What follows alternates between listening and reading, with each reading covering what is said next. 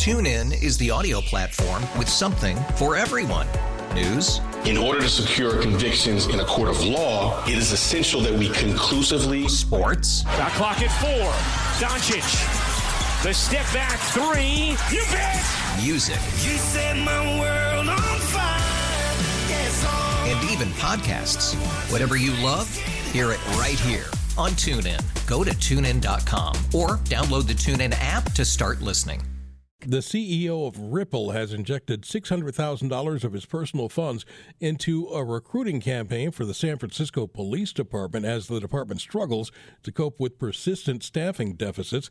For more, we're joined live on the KCBS RingCentral News line by KCBS insider Phil Matier. And Phil, this is a different Ripple than the one I grew up with, I'm, I'm assuming. Yeah, it is. This is an interesting one. Uh, he uh, basically handed the police officers union, you know, a $600,000 ad campaign.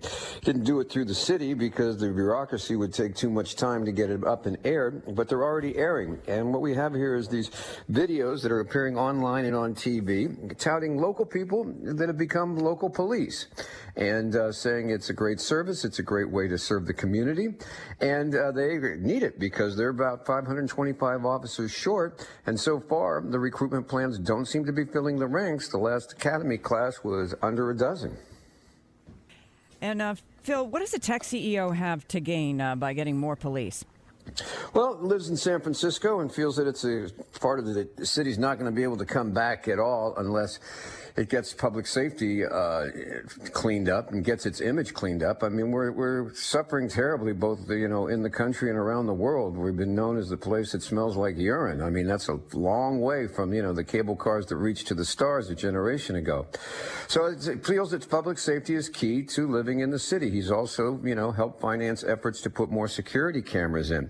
But you know, if I was you know putting together a recruitment drive to get new police in San Francisco, I might want to take a look at this uh, Chronicle uh, data study of the San Francisco Police Department that shows that uh, 131 of the SFPD members made over $100,000 in overtime in 2022.